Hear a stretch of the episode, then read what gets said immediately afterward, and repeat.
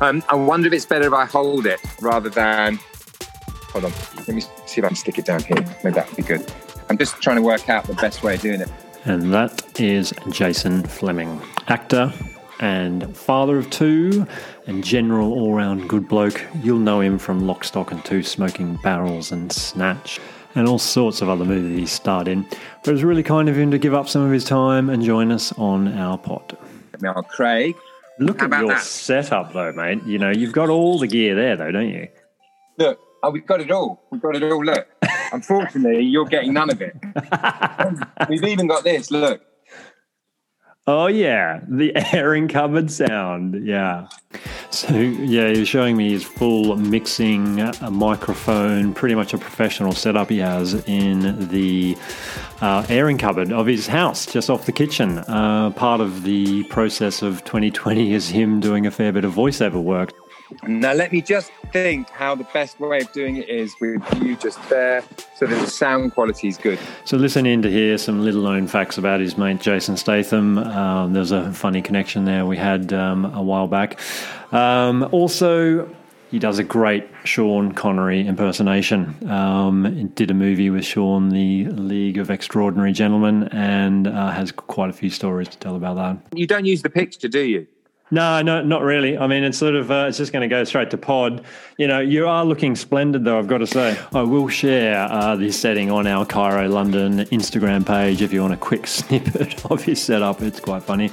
Uh, but anyway, look, we, we get into all sorts of things with him. You know, he's, he's not just an amazing actor, he is, as I called him, an ambassador to the giving back culture. Uh, he does a lot of work with charities. He works with the Samaritans in um, the prison system in London, has done for 20 years. And I'm really intrigued to sort of hear about how he gives back and um, how he's managed to do that over the years. He's got his new podcast where he meets uh, ex cons, ex criminals, and ex uh, addicts and just sort of tries to learn a little bit about what they have learned and how they've managed to sort of turn their lives around. So I definitely give his uh, More Than Their Past podcast uh, a listen. So it's all good, Brad. Um, how's that sound quality for you? Yeah, pretty good, I think. Um, I Okay, can hear good. you through some headphones here, but I mean, uh, but lastly, we cover how much he loves a visit to the Chiro. He's regular down at Putney Chiro Clinic, um, but also, uh, you know, uh, there's uh, he takes his kids to a local osteopath, and there's a bit of a crossover between osteopathy and chiropractic offers. So, have a listen to some of the cool stuff that's happened with his kids, just to sort of help them develop well and healthy. So, sit back and enjoy this next edition of the Chiro London podcast, brought to you by Ground Coffee Society. Mate, I'm obviously a bit of a novice at this thing. You are obviously the pro. Um, but, you know, I, I seem to be addicted to this whole thing of like having conversations to people. And I couldn't think of a better place to do it is in your airing cupboard right now. Thanks, Craig. Well, you know, we're, we I guess we're recording from now, so anything we get, you're you're welcome to use. But I'm- my airing cupboard, my airing cupboard and airing cupboard sound studios has basically kept us going through this uh, strange and weird year. But look, um, I should probably set the scene slightly in the fact that this podcast, uh, well, as a fellow podcaster, although, like I said, uh, I'm fairly lightweight in, uh, in, in relative to your to your good self, uh, but uh, it all started off with me chatting to all my team of chiropractors, and then I decided that we get meet some pretty cool people walking through the door of our clinics, and we're like, well, let's just get them on and have a bit of a chat and see what happens, right? Um, Yeah, let's do it. Uh, so that's sort of, you know, obviously I want to sort of probably set the scene a little bit and get back into some of your background of, of acting. And uh, I'm sure the listeners would be very happy to hear some stories from the past.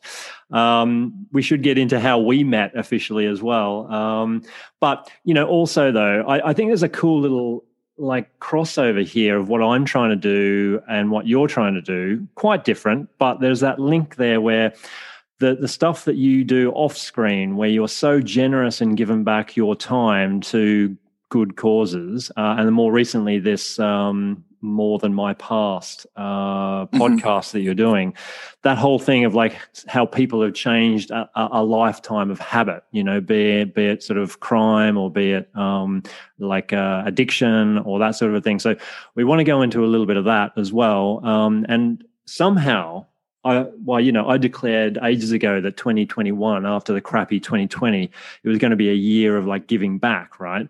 Uh, and you are, I think, an ambassador for the giving back kind of concept because oh. you, you, I don't know how you do it, but you're always out there cooking at like a refugee camp or, um, you know.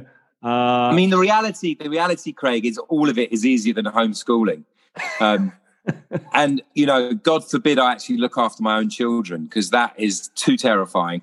It's much easier to be in prison or or cooking for homeless people or whatever. But no, I mean the truth is that um, I think I my nat, my natural state is all is busy, you know, and um, and I'm terrified of uh, the idea of inactivity, you know, whether it's with training or whether it's in life. And I've always hustled to, to make money and hustled to work. So it's in me. The hustle was in me. So now if it's like, you know, replaced by the fact that Gail's are giving us 60 loaves of bread. And we're like, well, 60 loaves of bread is too much for the nurses at um, St. George's. So I've got 40 loaves of bread. I've got to get rid of them tonight. So I'm like, where do I go to? And then I make a few phone calls and you find out there's soup kitchens doing stuff in Brixton and they need bread. And then we could freeze some and we take it to Cedars, which is in uh, Mung- uh, Mungo's place, which is a sort of halfway house. And we're going to make bread and butter pudding with it. And, and you know, although it, the result of it is a sort of generous thing, but the, the um, that's a byproduct of me enjoying the hustle of that. You know, I enjoy that. Mate, you've been on the hustle for so long, I think, too. Yeah, I need to hustle. I need to. I, I should just interrupt and take care of a bit of business because I don't know if you know, but as a guest on my podcast, you're about to receive a lovely bag or two of this Ground Coffee Society coffee. Which one is it? So you know the gaff over the road from Putney Chiropractic? Yeah, no, I know, but which which coffee is it?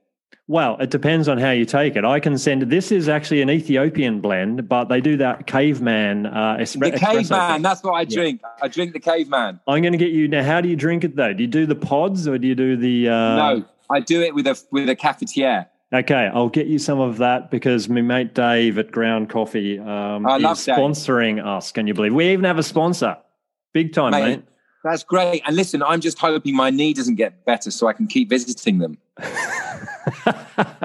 it's a great little coffee crack combo, isn't it? Hey. Yeah, it is. And I take I take um I take a coffee into Brian, and um, Brian's one of your chiropractors. And when I take him a coffee, he goes, "Thank you so much." Little does he know I don't pay for it because you will get free coffee. Brian thinks I'm being really generous, and I'm not. I wouldn't, you know, give him a penny of my money unless I have to. But we'll get into your practice and all your people there and Brian, because I've got he's terrified that I'm going to slate him on the podcast. Mate, I'm sure you have nothing but good good to say. And we will get around. I really want to sort of get into that story of what you've done with your kids and the local osteopath too. But um, let's let's save that for a bit later. Let's okay. go back into I was thinking I, while I did you know how I like to research this thing. I haven't done yeah. any research. Um, and um, I believe it was 1998 was when Lockstock came out, mate. It was, yeah, that's and right. Do, do, you know I arrived in the UK in 1999? Oh. And and so that was, I you know, I guess I don't have a clear memory of this, but it must have been my introduction to what UK life I was about to embark on. Right? Imagine that as a young, pretty sheltered Aussie bloke kid. Yeah, I mean, it was just it was kind of a cultural phenomenon here, and um, uh, it's funny because it kind of defined a time. It was that whole loaded magazine, lock, stock, and two smoking barrels, Britpop. It was all going on, you know, and it was, and um, it was nice to be part of that, you know, actively part of that. But um, I'm not sure really what its message was. You know, that whole kind of like life is ridiculous, so you might as well just go and enjoy yourself. It was kind of post post the you know Margaret Thatcher years, it was like a there was a real sort of artistic um, explosion, but it was very laddish. It was very um, um, nefarious and uh, consumer. You know, it was like it was all about the booze and the drugs. It was it was a strange time, and I obviously had a good time and enjoyed it, but I'm not quite sure what its long term effects were on the youth that were there.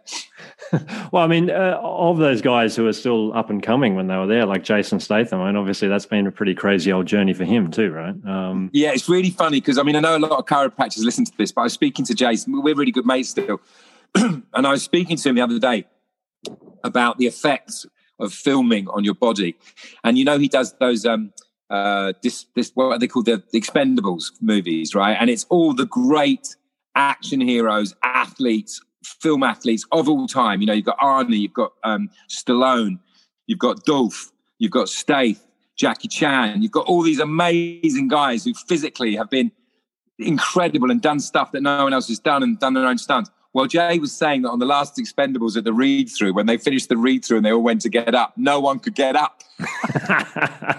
They're all, none of them can run a bath. They can't run a bath. They are absolutely crippled, all of them. And it's really funny because that's the cost, you know, that's the cost of a life of um, physical extreme.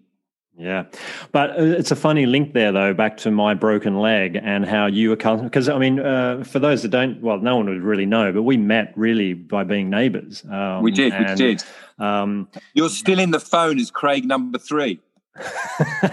there you go. I just I just dialed him before this podcast, and he's still there. Craig number three. Yeah, we miss you in the neighbourhood, mate. Uh, obviously, oh, the the quality of the uh, neighbours went down when you moved out, but uh, oh, anyway. thanks, bro.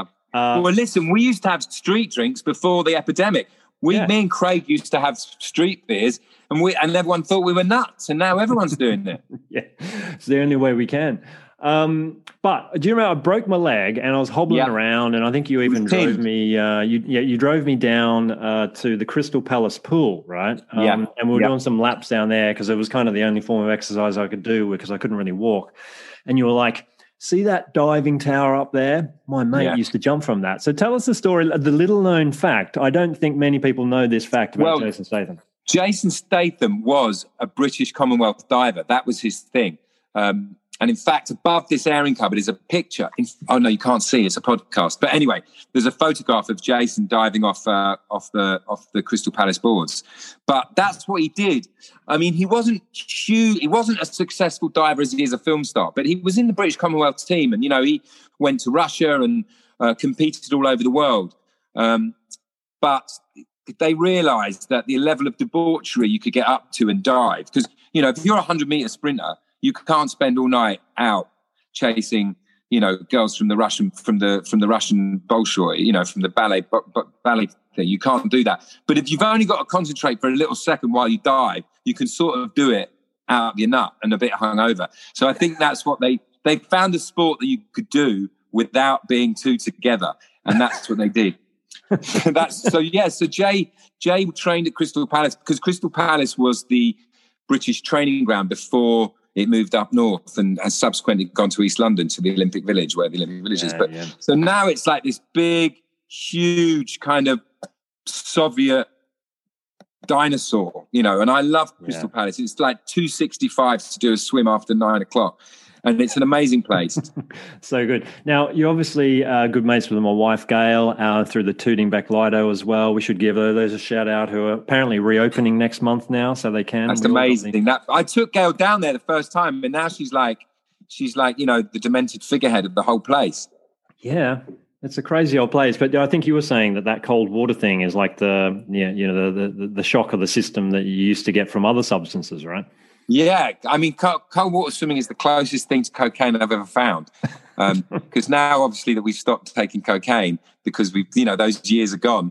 Um, cold water swimming is just as good. I mean, it really is. It's like unbelievable. Um, so, I mean, how much of that stuff was going on when you were like doing the lock stock stuff? Was it you? You, you mean the in, cocaine? Yeah, the were cocaine. you in the middle of it then, oh, or mate. not really? Yeah. I mean, I think during that, not during the filming of it, because we were all skinned, and also we weren't really trendy or fashionable. So um, that part of the world, I'd seen it around, but we weren't invited in. We weren't. It was like Willy, you know, after Lock Stock was successful, it was like Willy Wonka said, "Now you may join the party elite," and then you know before you knew it, we were like invited to everything and given suits. And, you know, Coke was everywhere. Um, and uh, what a good time we had. but, you know, my, my, um, my addiction's always been uh, really um, training and alcohol. That's really my thing. I mean, Coke was a giggle and we used to muck around with it and it felt like naughty and that was all part of it, but it never became a problem for me. it never really became a problem. Um, it wasn't every now and then the brain let go with a fart, right? But yeah, yeah, yeah, yeah. But it, but it was everywhere. You know, I mean, there was. I mean, it wasn't quite to the levels of uh, of uh, like Scarface, where there were bowls of it at parties, but everyone had a little wrap, and everyone was handing you a hand. You know, your hand was opened and something was put in it uh, constantly. Um, so but, mate, then the other, like obviously, um, I had this other. Uh, well, quite often at the end of our road where we used to live, the old carnival would arrive, and the the, the roads, uh, the the rides would be on, and we'd take the kids there and all this sort of stuff, right? And you got that cool story where since was it Snatch that you've never paid for a carnival ride ever since, right? Well, especially the Ghost Train, because basically Snatch we played um, what used to be a derogatory term, pikeys, which is um, the, the sort of official word for it is carnival, uh, carnies or, or travelers. Travelers is sort of encompasses most people who uh, live that life on the road. Um, but pikey is a derogatory term which was claimed back by the traveling community. And now it's since Brad Pitt became, you know, king of the pikeys, it's now not n- necessarily considered to be derogatory, but it, uh, if used by friends and family or people who are travelers. But because of that film, Brad Pitt doesn't really go to the fun fair. Do you know what I mean? Much. So I'm like the biggest pikey. I'm the person who play out of all those people who were pikeys uh, in uh, Snatch. I'm the only one who actually goes on the ghost train, and they're like, "Your money's no good here, son. Away you go. Your money's no good." And I was sort of courting Ellie at the time. It was like 2000, I think, and um, it was one of the things which really clinched the deal for me. She went, "Oh my god, he doesn't play for the Ghost Train. That is so cool." so that was one of the reasons she kind of fell in love with me because uh, I, you know, I could take her to any fairground and we could get on any ride. Mate, it's the simple things, hey? Yeah, it's the simple things. The only other thing I get free, which is really annoying, is on some radio interview, they were talking about your beauty regime. God knows what I was doing. And I said, Well, like my mum, I just use Nivea. I think it's an amazing thing.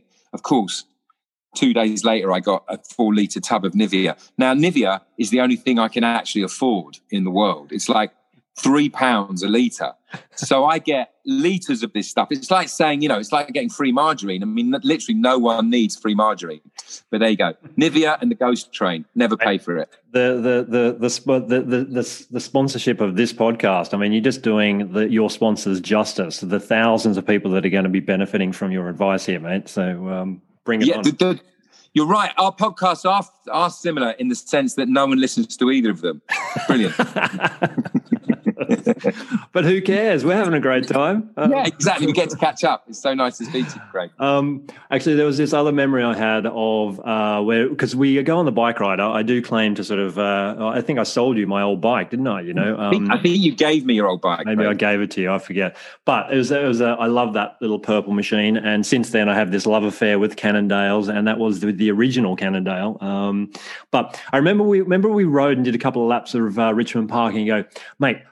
I know, I know something that's going on in those trees over there. And I'm like, hang on a minute, where's he taking me? What's going on? And then, do you remember we kind of, uh, I think it was Sherlock 2 was being filmed. Yeah, we found Guy Ritchie, Park, didn't right? we? Yeah. We found Guy Ritchie. You're absolutely right. I forgot that. Well, so we we were like off. I'm like, what the you know, because I never do, but just laps of Richmond Park, and we're kind of riding through to the middle of this wooded area, and then you're like, you know, guys in there doing something. I just, you know, I heard he was in town, and I think it was that Jude Law fight scene or something that was going on there, and I, and here we are dressed in our lycra, and everyone else is in Victorian clobber, and we're like, who are these two?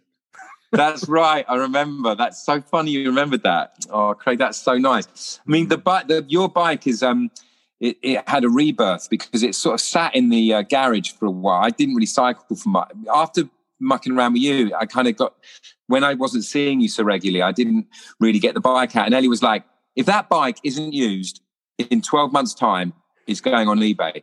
And then about 11 months into that, me and Posh Bertie, who's another mate of mine who I train with, he, we, he did up the bike to do um, uh, to do a um, Ironman. He nicked my bike to do an Ironman, and which he never actually ended up doing. But he poshed up the whole bike, and so it sat there for eleven months. And then just before Ellie went to put it on eBay, I took it out again, and it was it was really just before lockdown, and I started to cycle through Richmond Park like you taught me to do, and then down to um, to Hampton Court and swim in the river in Hampton Court. And it, it, honestly, all the way through the hot lockdown, which I guess was number two, mm. it was amazing. I absolutely loved it. It was great. So good. Anyway, we should. Uh, I've got one more thing to ask you about movies, but I, you know, I'm sure you talk about this all the time. I do want to get into more of this stuff about your uh, like addiction stuff because um, I think it's really interesting. But um, the uh, we should we should spare a moment for the late Sean Connery, bless him, another sort yeah. of, uh, lockdown two or whatever it was. But uh, you had some uh, you had some time with him, didn't you? Well, I did a film called um, um, The Extraordinary League of Gentlemen, and he was like the lead, and uh, I played Doctor Jekyll and Mister Hyde. And you know, any day you go on set and find Sean Connery is kind of like going diving and seeing a dolphin. You know what I mean? It's like it's kind of what you start work. You know, that's kind of the dream. You know, to walk on set and go, "Good morning," and him go, "Good morning, Jason. How you doing?" And you're like, "Oh my god, Big Sean knows my name." You know, and, and there was there was like an email that went around when we started the film, and they were like, uh, "There's two things you must never do when Mr. Connery is on set, right? There's two things. And we're like, okay, what are they? He goes, the first one is the voice, and the second one is the voice. like, and you can't help it because he goes, good morning. And you go, good morning. Oh God, no, I can't believe I just did that. I can't believe I just did that. You just can't help it. It's just so difficult not to do the voice. But yeah, he was a treat. You know, I mean, I've been very lucky and been slightly out of focus behind the biggest film stars in the world, you know. But Big Sean was the man. So yeah, you know, two seconds silence for Big Tam. I mean, he was an amazing guy, and uh, um, for all his flaws, you know, I absolutely adored him. Mm. Yeah, yeah, no, he's a great, great bloke, and the. I, I did. Uh, I think I saw when he did pass. Uh, you know, they obviously sort of did a few reruns of things, and it didn't never quite dawned on me that his accent he never did any other accent except for his own, did he? Um, even though he's playing the Russian guy, and you know. Yes, I am the king of France. when you join the KGB, you'll find out from me. I mean, he was amazing. He just never did it. He just kept his own voice. Yeah. Um, and what a voice it was, you know. Um, he uh, he we were in a lift. It was funny. On the after the read through, we were going up. It was the it was the Euros. I guess it was 2004, maybe 2005. But it was the Euros on football. We just done the read through, and he said, "So, boys, are you watching the game?" And it was England Brazil. I remember it was England Brazil. And me and Tony Curran, who was a great mate, who you've actually met, Craig, but mm. he was like, he goes, "You're watching the game, boys?" And we said, "Yeah, yeah, we're going to watch him. We're in this, this hotel. We're in our hotel." He was at the Four Seasons, miles away. And he said, Can I come up and watch it in your room? And I was like, Yeah, of course you can, Sean. And we got in the lift, and the lift was kind of like this little airing cupboard. And we got in. So it was me, Tony, and Big Sean. He was called Big Sean because he's a big guy, you know, he's six foot four. So it was already quite busy, the lift. And then just the doors were closing. This old Maltese couple just pushed the door open and got in. The doors closed, and there was silence. We're going to the like 48th floor.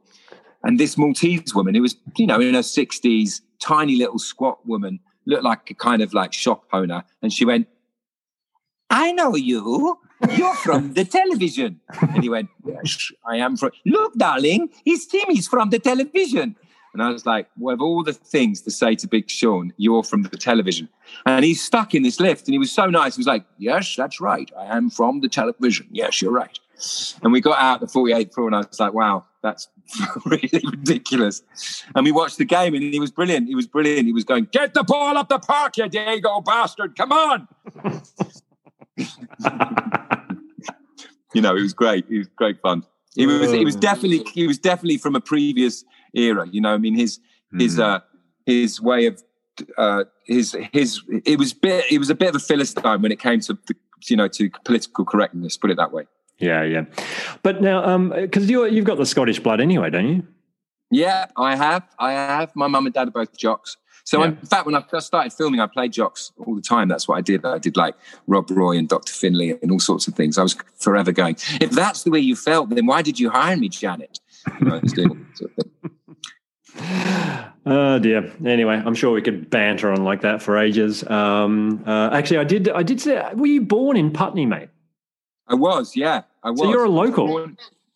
I was born in Putney, and also during it's weird because during lockdown, you know how hard it was to find anywhere to go that there weren't millions of people. I kind of revisited Putney Common, Yeah. and uh, that, and it was it's beautiful up there. It's really nice because we got a yeah, Romanian. Obviously, I couldn't do anything normal, so I had to get a feral Romanian dog that, uh, that has been two generations of undomesticated dog. It's a it's been a stray for three generations. So you know it's feral and it barks at everyone and bites the kids and sits on the concrete in the rain, shivering and not wanting to come inside. It's brilliant. So I used to take her up to Putney Common where there wasn't so many people, and it's beautiful up there. Beautiful. So you haven't got the lockdown. Um, what do they call those things again? The labradoodle. You didn't go that option. No, I didn't get a Labradoodle. I got a, I got a Romani Doodle, which is a stray Romanian street dog. Brilliant idea. The kids, because we're posh, they go, Papa, Indy's not bitten us for weeks. I'm like, it's not, it's not ideal, is it? It's not really ideal. Oh dear. Now, anyway, um, like keeping it local, uh, Wandsworth Prison. What's your kind of uh, what's your connection there? You've been there for ages, right? So no, I've been in Wandsworth a couple of times. Um, Obviously, not main- not as a main- uh, paying customer. not as a paying customer no my main prison is brixton actually but i do um so Okay. basically how it started was um years and years and years ago when i first started acting we did a tour of all the cat a prisons cat a means um prisons are graded into a to to uh, d and cat a is um high security um, serious charges, long sentences, and people who would, if they could, escape. So basically, it's the sort of uh, creme de la creme. It's your murderers and your terrorists. Um, so we did these this tour, and it was the Changeling, which was this uh, um, sort of uh, novel, um, kind of 16th century play. And in it, I get strangled, and so I'm getting strangled in this play, and we're doing it in the church. It, it was Durham Nick, and I'm getting strangled, and I'm like. "Ugh, ooh, ugh, ah, ah, ah." And this voice goes, takes longer than that. and I'm like, oh my God. And it, and it, I mean, it came from that time. I just realized that these people are the last person anyone feels sorry for, the last person anyone's got any patience with, the last person anyone wants to give a second chance to. And I suppose perversely, I just thought that's quite interesting because, um, you know, maybe none of us are as bad as our worst moment, you know. And I kind of started to begin to be interested in that kind of second chance idea and about empathy for people who no one was really empathetic towards. Now, there's a lot of people involved in the prison industry who are amazing and empathetic. And I think quite early on, I realized that if you incarcerate people and then release them with no difference except that you've incarcerated them for a certain period of time, it's going to reoccur. And we owe it to the victims of these people's crimes, the future victims of these people's crimes, to change their way of dealing with the world and to give them the opportunity to give them another chance and another way of living. And uh, that's sort of been a real fascination of mine for 20 years. And so moving on to now, what I do is I, there's a couple of different things I do in the prisons, but the, the major thing was that I, I started working with the Samaritans years ago and loved that. And part of that is that we train listeners in the prison. So basically, suicide in prisons is incredibly uh, high. And at the moment, because of lockdown, they're on 23 hour bang up. So they're in their cells for 23 hours a day. And what we do is we train listeners to become Samaritans in the prison. So you get prisoners and you give them the skills of empathy and you give them the skills of understanding and um, a way, a method of listening without giving advice. And then they do that. So now when you're in prison, if you're in trouble and you're feeling suicidal or you're really in a bad way, you bang on the cell door, the, the screw comes and you say, I need to speak to a listener. And they go and get a listener from the cell who's also a prisoner, but he's trained by the Samaritans. And he goes to the cell and you sit with him for two hours and he talks you down off the ledge. And that's reduced suicide in prisons by 50%, which is incredible.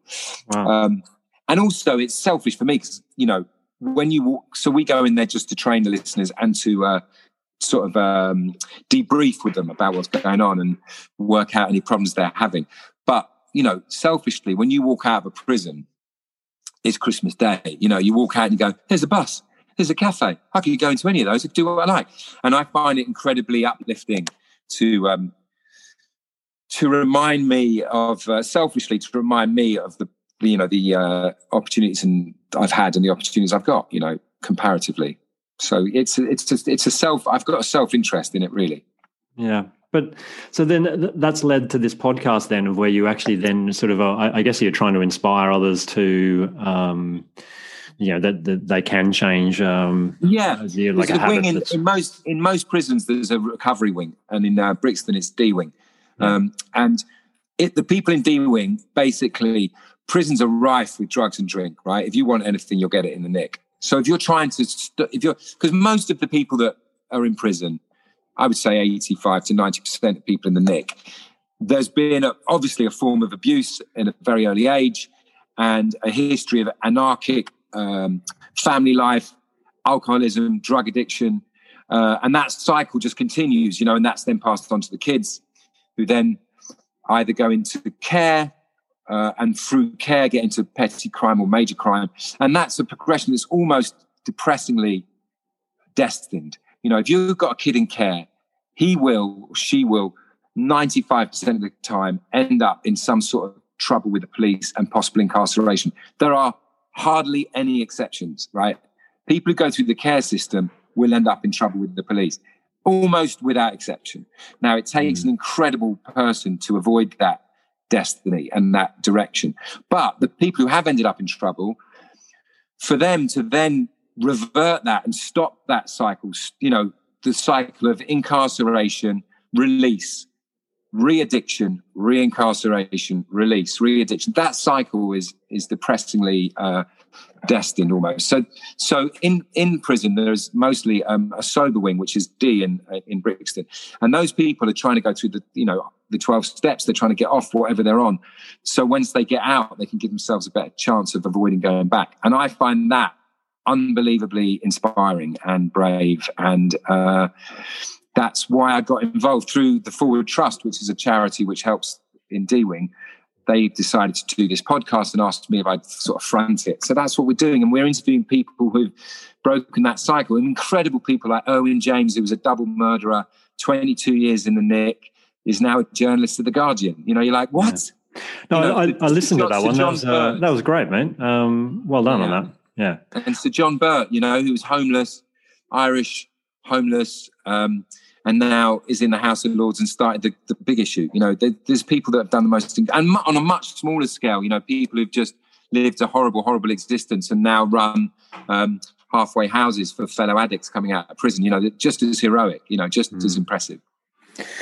But again, well done, and uh, you know, thanks for giving back. And uh, like, what, give us some tips for those, like you know, like myself, who's just kind of going, well, like, where do you even start if you're in this sort of like little sort of comfy life that you are in, and then you just kind of like, well, I'd love to try and help others less fortunate than our, uh, than me, or that sort of thing. What, what's a good place to start? I mean, it depends. You know, you've got to, like anything, you've got to be interested in what you're doing. You know, it's so find what you where your empathy lies. It doesn't necessarily have to be prison, and, and most people's aren't. You know what I mean? I'm almost perversely interested in that because no one else really is. But you know, find out where your where your empathy is. You know, if it's um, you know, if you're a woman and you've managed to escape partner abuse and you live you know you know you're in a particularly loving relationship or you know comparatively loving relationship then maybe that's where you want to uh, you know put put your energies and you um, or you've had you know as a woman you have suffered it or and escaped it then you know go online find out those charities which help halfway houses which protect women or keep women safe. Um, find out their e- the email of the person who runs them and email them and say look can i help? You know whether it means you're going to end up delivering uh, you know sourcing nappies for kids from supermarkets or um, and then delivering them. You know, do it individually. You don't need to do it through a charity. But obviously, there's the food bank, which is massively important at the moment. food poverty, you know, especially in lockdown, is huge. There are there are soup kitchens in Brixton that need help. That you know that you know even if you're just collecting like I do on a Sundays, just collect. Gail's give me 40 loaves of bread every Sunday.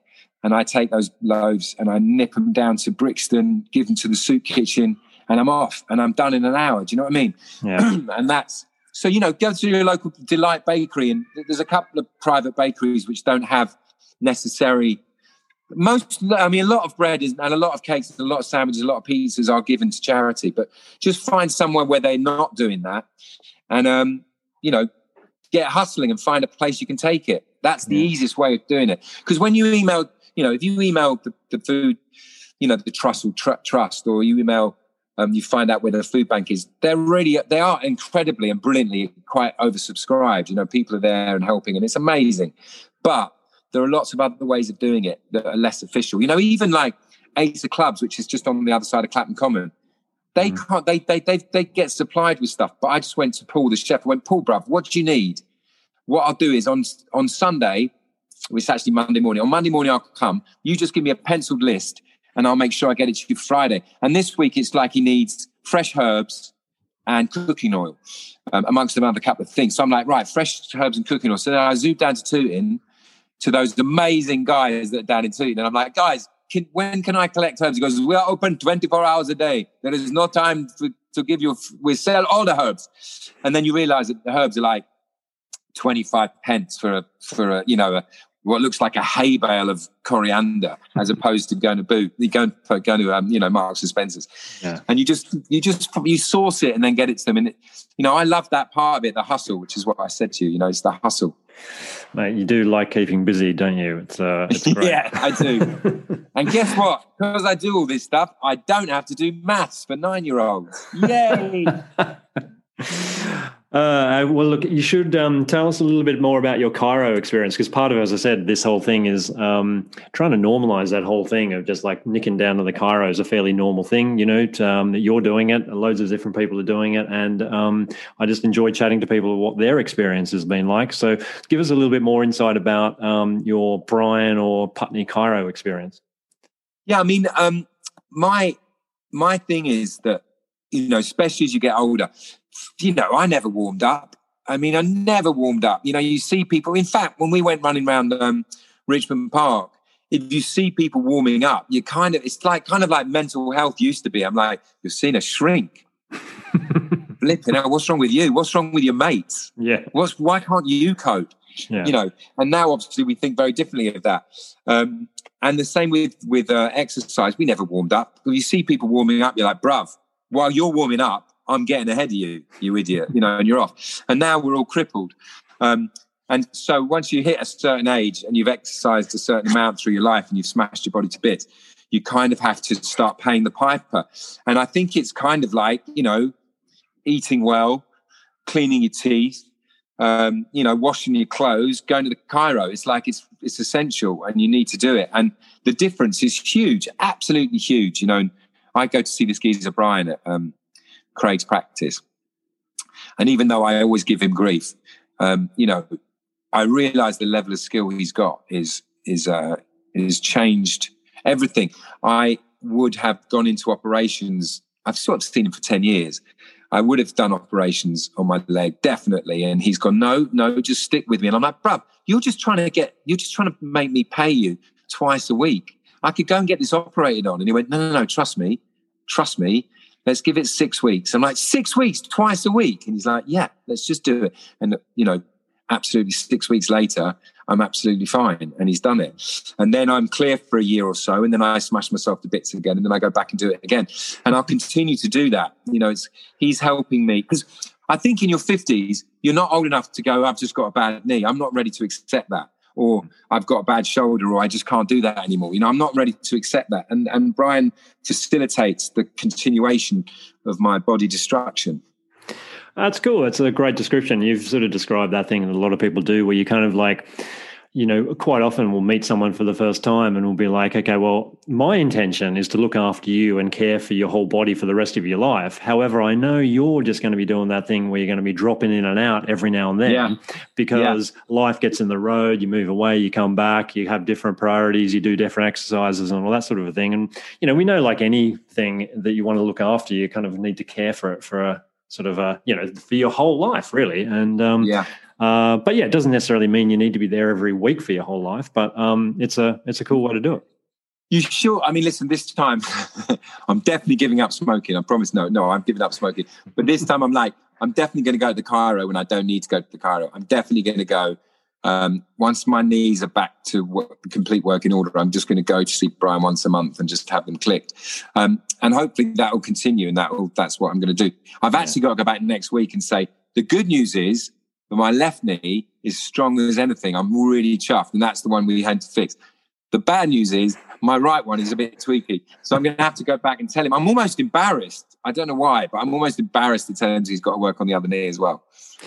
Now, uh, tell us that story you were telling as well about your kids, about your lovely twins, Noah and Cass. And even though uh, your osteo is not part of our group, and uh, but it's, a, it's a, yeah, but it's a similar sort of a thing, you know, whereby some of the stuff that he's doing is sort of just working on the sort of the higher level of the nervous system, sort of Mate, thing, right? Um, this guy, this guy Naval Mayer, he's a chiropractor, right, Craig? Is that what you'd call him? No, so uh, I'm I'm pretty sure he is the osteopath, right? And then traditionally, yeah. right, the difference between chiros and osteopaths is one we do the bones and the nerves, and they do the bones and the muscles, right? But there is yeah. this pretty massive crossover of what chiropractors massive. and osteopaths do in terms of just getting the brain yeah. and nervous system working better, right? So tell us your yeah, Naval, Naval. So Naval, and this is uncontroversial. It's like you know, years ago. Um, uh, um, acupuncture, people were a bit sniffy about it, and now it's completely accepted and proven. You know, there's no controversy about it at all.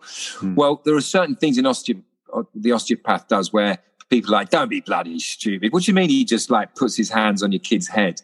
What is he a faith healer? And yes, Naval is Indian, and yes, he is quite spiritual, but what he's doing is mechanical and practical, right? With a sprinkling of spirituality. But you know, my kids when they were very young, very very, young, I used to go and see Nav um, uh, years ago, but when my kids couldn't sleep, they were very very difficult to sleep. They're twins, and um, they came quite early, like seven weeks early, and they were not traumatized, but they were they were on high alert all the time. And without a shadow of a doubt, I took them to see Naval Mayer, he's an osteopath, and he kind of like put his hands on their heads and touched their muscles and like an like a chiropractor would, but very very gentle. I mean, they were babies; they were like under a year.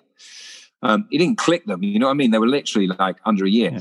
and he just sort of placed his hands on them and of spoke to them, and um, and that night they slept like they slept for the first night through the night. Now, I couldn't believe it and thought, well, that's just a coincidence. There's no way that what he did. Because as he was doing it, I was thinking, 90 quid for this. This is an absolute joke. um, and and uh, they slept through the night and they continued to sleep through the night. And then when they became a bit um, alert again and a little bit um, tense, I took them again and they he did it again. And he has treated the kids all the way through till now, where they're nine, where they develop, and I think you've probably seen this before, Craig, but as kids get older, they develop tics. You know, they can develop um, all sorts of electrical kind of like stimulations which are involuntary.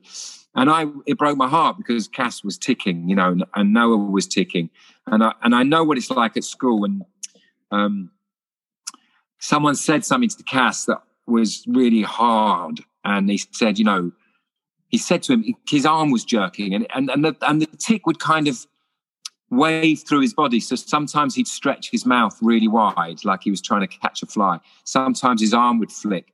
Sometimes his leg would go, and it was like a wave through. It's like an electrical wave through his body. And some kid kid said to him, basically goes, "Oi, are you mentally retarded?" You know what I mean? And that was it. He was just devastated. And of course, immediately went to see Naval. Naval worked on him. Now they're nine, he could be a little bit more um, physical with them. But basically, it's the same thing. It was just like laying his hands on, uh, you know, working out the electrics of the pulses of his body and stuff. And it stopped. It yeah. stopped. Yeah, it's, it's, amazing. And it has come, you know, they do come back every now and again. And we just mm. like, more so than I do with you and my knees, more so we take the kids to see an osteopath mm. um, as a regular checkup you know, like you would like you would go to see the hygienist as a dental thing, you know, because yeah. it really works on kids. It really does. It's cool, and it's great to hear you describe it, you know, from the sort of layperson's perspective, you know, because I mean, like as you're describing that, I'm thinking about the fact that you know, uh, what to do, yeah. Well, you know, the, the skull is still not fully fused until you're an adult, and there is actually the laying of the hands on the head is is doing some actual reshuffling of the kind of cranial yeah. bones, you know, uh, and how that has a big impact on those brain waves and sort of all the motor output and all that sort of stuff, and and and the spine. There's that link into that as well, you know. So.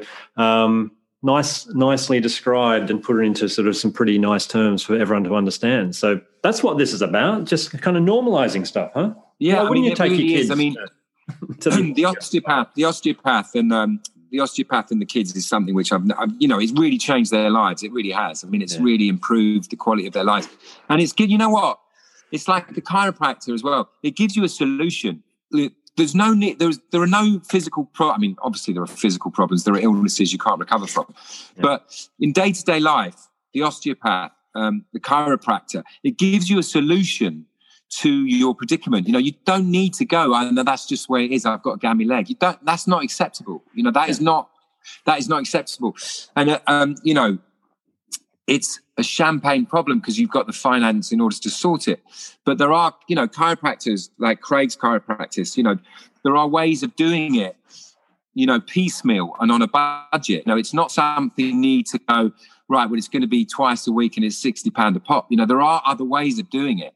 Mm. And there are, you can do it by piecemeal. And, you know, most chiropractors will talk to you about that. And, you know, it's one thing that's really important is not to be embarrassed about the thing, thinking you can't afford it. You know, you need to talk to the chiropractor. It's free to talk to them and they'll work out a way of dealing, of dealing with you.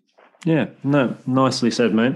And you know, it's, it's, part of it as well is sort of getting the trust of your sort of you know. It doesn't necessarily sometimes matter if it's an osteopath or a chiropractor. You know, like uh, we've got Amy Bree down in Putney who loves seeing these kids and the, the pregnant yeah. moms and all that sort of stuff. And it's like if you've had a good experience and you can kind of see that that is sometimes the trick, uh, and kind of why I started this Chiro London group is that it was even hard for me to send someone in North London to someone that I knew and trusted. You know, so yeah, um, that's you know, so that's why we're sort of trying to gather some really skilled practitioners and make sure the offering is is good for everyone. You know. Um, yeah, and you do have that. I mean, you've got a Putney, you've got that amazing group. You know, it's a very diverse group of people, and um, you know, of all shapes and sizes. And when I say sizes, I really do mean sizes with Brian. Um, but um, but but uh, but the good thing is, it's like you know, like economically as well you can see a chiropractor. I mean, it's like having a physical trainer. It's like if you've got the money to have a boxing trainer that'll that'll put you through your paces on a weekly basis, that's great.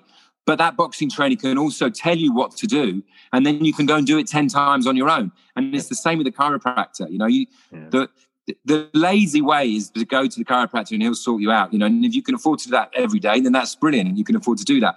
But you don't need to be able to afford that. The chiropractor can do one session with you, teach yeah. you what to do, and then you're away you know and that's that's that's what's great about about um chiropractors and and a lot of the time as well you just actually work with someone to get to a point where they'll just get over the hump and once they're over the hump, it's amazing how the body can do all that sort of self recovery stuff anyway, you know? Um, yeah. And yeah, yeah, you're right. In an ideal world, you'd maintain things really well, like you'd maintain anything, you know? But I'm pretty sure the windows in my house need painting at the moment. So, um, uh, you know, uh, yeah, you do what you have to do, what you can do. Yeah, yeah, mate. But look, super generous of you to give your time up, Big Jace. Um, I'm silly, Craig. It's lovely to connect. I mean, we saw each other recently because I'm I did the uh, Big Richmond Park, and your house is on the way home, so I'll always stop on the way back for a quick espresso. Mate, well now the uh, the weather's finding up a bit. We should get you back on that bike, and we have to do that now. I'd Winter is nearly past. We'll get we'll go and do a couple of more laps and see who else we can find in Putney Common Woods, right?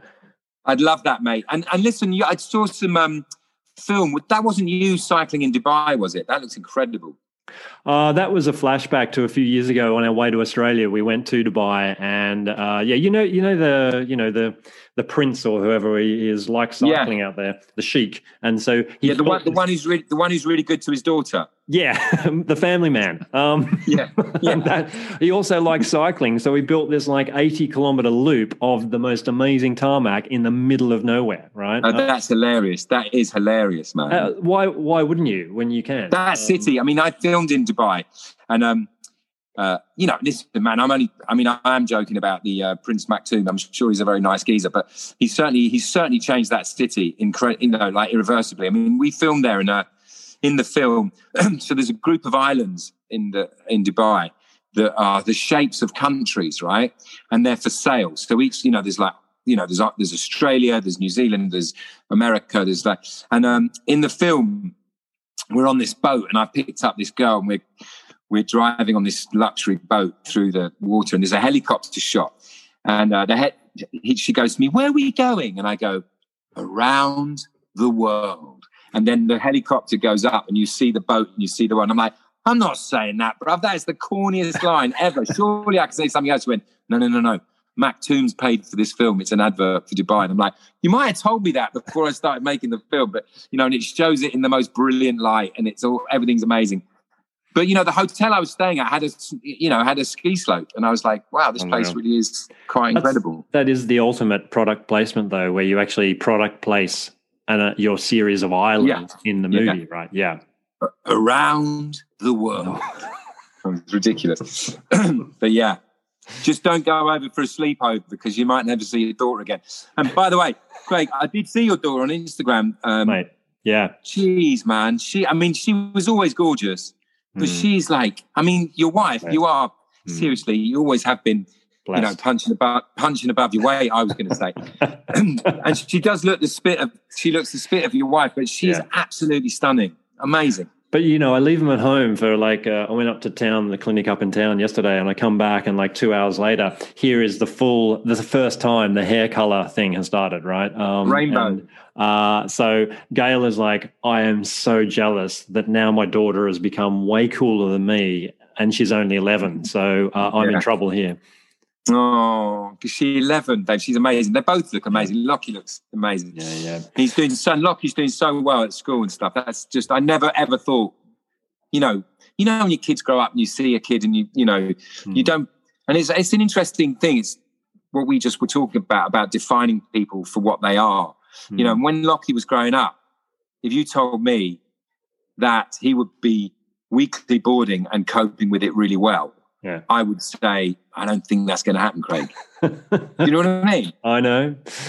But so mate, you are not defined by who you are at any one point in your life, whether you're, you know, more, you're more than your past. Literally. you are more than your past. Uh, check it out on where you get all your good podcasts from. nice one, Craig. Anyway, mate, look, we better wrap this up and I'll sign off. And uh, let me just thank you very much, mate, for coming on the Chiro London podcast. And that was Jason Flemyng. Thanks, mate, for coming on the pod. Uh, great stories shared. And uh, don't forget to check out all a few of our other episodes that are going on in the London podcast. We've got a few uh, rugby players, a bit of golf going on, bunch of chiropractors you get to meet, and you might enjoy some other stories just like you have today.